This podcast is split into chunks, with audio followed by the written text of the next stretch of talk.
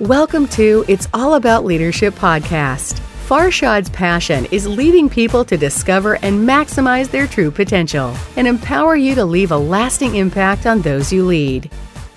I'm super excited today to share with you the five levels of entrepreneurship. It's the content that I've been working on for last six, seven years. Who is an entrepreneur? Let's start right there.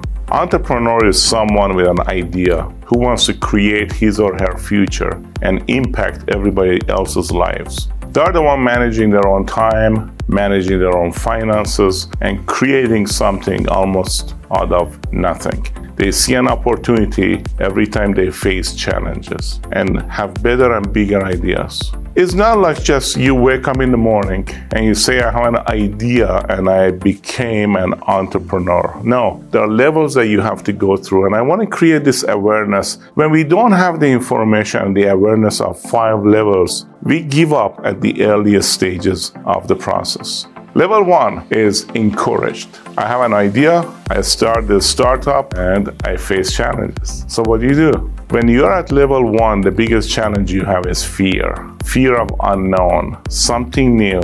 You're investing your time, you're spending 17, 18 hours a day, day and night thinking about this idea. Why do you think 90% of the startups they give up, quit, and only 10 to 12% they succeed? It's because they take their business from level one to level two, which is engaged. When you are engaged, now you are growing key factor at level two is not fear anymore, it's faith. You're getting some profit coming in. People are liking your product and services. They start paying money for your services. Now you're starting to grow. Let's go to level three. You're established. The key word is expansion. And what you're dealing with here is being focused. The requirement is being focused. Some people they get stuck there. I call it the level of mom and pop shops. They work hard, they put 10, 12 hours a day, they pay the bills, they're happy. They don't want to go to the next level. I'm ready to take you to level four because that's where the magic happens. Now you are an expert. You have the maturity. Now you start to delegate. Now you are in your zone of creating more ideas for the future. Now your team is doing most of the job and your business is profitable. And the key focus factor here is flexibility. You have people working with you, you're expanding your team, and you may even start to franchise. Is this a good place to stay? Yes, you're successful. But I want to take you to level five, which is the pinnacle, and that's entrepreneurship.